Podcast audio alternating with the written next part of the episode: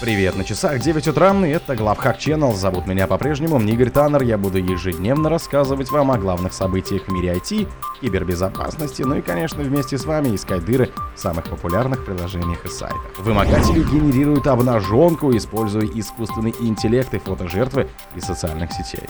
Десятки модов для Майнкрафта заражены малварью.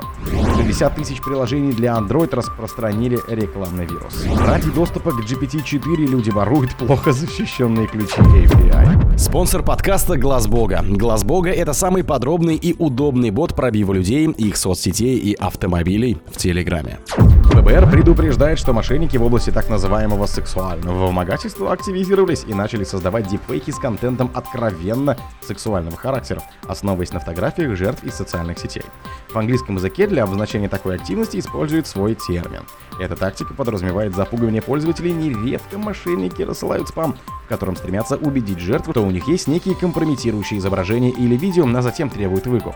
Во многих случаях такое вымогательство строится на пустых угрозах, так как злоумышленники лишь притворяются, что имеют доступ к откровенному контенту. Но теперь ФБР предупредило, что сексуальные вымогатели стали использовать новую тактику. Они берут общедоступные фото и видео будущей жертвы из социальных сетей, а затем используют это изображение для создания дипфейков, генерируя фальшивый, но выглядящий весьма убедительный контент сексуального характера. Хотя изображения и видео являются фейковыми, они хорошо подходят для шантажа, так как выглядят настоящими. А рассылка таких материалов семье жертвы или ее коллегам может нанести жертве и ее репутации серьезный урон. Эксперты из Центра приема жалоб на мошенничество в интернете при ФБР пишут, что по состоянию на апрель 2023 года они зафиксировали всплеск атак с использованием таких поддельных изображений и видео, основанных на контенте из социальных сетей жертвы или видео, снятых во время видеочатов. Исходя из недавних сообщений жертв, злоумышленники обычно требовали плату, например, деньги или подарочные карты, в противном случае угрожая поделиться изображениями или видео с членами семьи и друзьями жертвы. Или требовали от жертвы прислать реальные изображения или видео сексуального характера, где смысл непонятным, сообщает ФБР. Также правоохранители пишут, что порой мошенники не переходят к вымогательству сразу, а размещают дипфейки на порно-сайтах, разумеется, без ведома и согласия жертвы. В некоторых случаях после этого вымогатели используют такое фото и видео, чтобы усилить давление на жертву и требуют деньги за удаление материала с порно-сайта. ФБР подчеркивает, что эта активность злоумышленников, к сожалению, уже затронула несовершеннолетних. Десятки модов для Майнкрафта заражены малварью eBay-эксперты и создатели open-source лаунчера Minecraft Prism Launcher призывают пользователей немедленно прекратить загрузку и обновление модов для игры. Дело в том, что в ряде модов была обнаружена самораспространяющаяся малварь, атакующей системы под управлением Windows и Linux. Учетные записи разработчиков зараженных модов размещались на платформе CruiseForge. При этом некоторые из вредоносных файлов, использованных в атаках, датированы середины апреля, то есть предполагается, что учетные записи были скомпрометированы еще несколько недель назад. Кроме того, Bookit.org, платформа для разработчиков, управляемая Forgem также считается пострадавшей от атаки. Использование в этих атаках вредоносного ПО работает как в винде, так и в Linux. Малварь доставляется поэтапно, и цепочка заражения стартует после того, как пользователь запускает один из зараженных модов. На каждом последующем этапе происходит загрузка файлов с управляющего сервиса, после чего атака переходит на следующий этап. В социальных сетях представители CrossForge заявили, что злоумышленник создал несколько учетных записей и загрузил на платформу проекта, содержащие вредоносное ПО.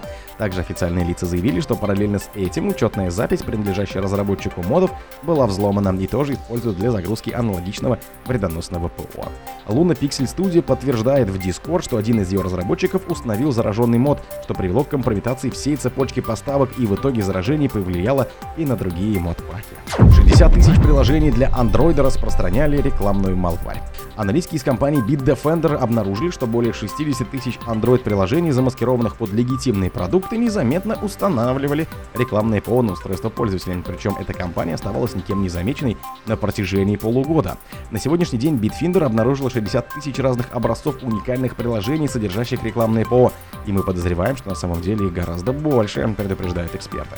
По данным исследователей, эта компания активно с октября 2022 года. Малварь распространяется под видом защитных ПО, кряков, читов для игр, VPN-сервисов, взломанных версий YouTube и Netflix, а также разнообразных служебных приложений. В основном эти атаки нацелены на пользователей из США, Южной Кореи, Бразилии, Германии, Великобритании и Франции. Вредоносные приложения не представлены в Google Play, но распространяются через сторонние сайты в виде APK-файлов. При посещении этих сайтов жертвы либо перенаправляют на сайты с рекламой, либо предлагают загрузить искомое приложение. Когда приложение установлено, оно пытается проникнуть в автозапуск, так как для этого потребовались бы дополнительные привилегии. Вместо этого оно опирается на обычный процесс установки приложений Android, который предлагает пользователям запустить приложение после его установки. Эксперты отмечают, что это палка о двух концах, ведь если пользователь не запустит приложение после установки, оно, вероятно, не будет и запущено вовсе.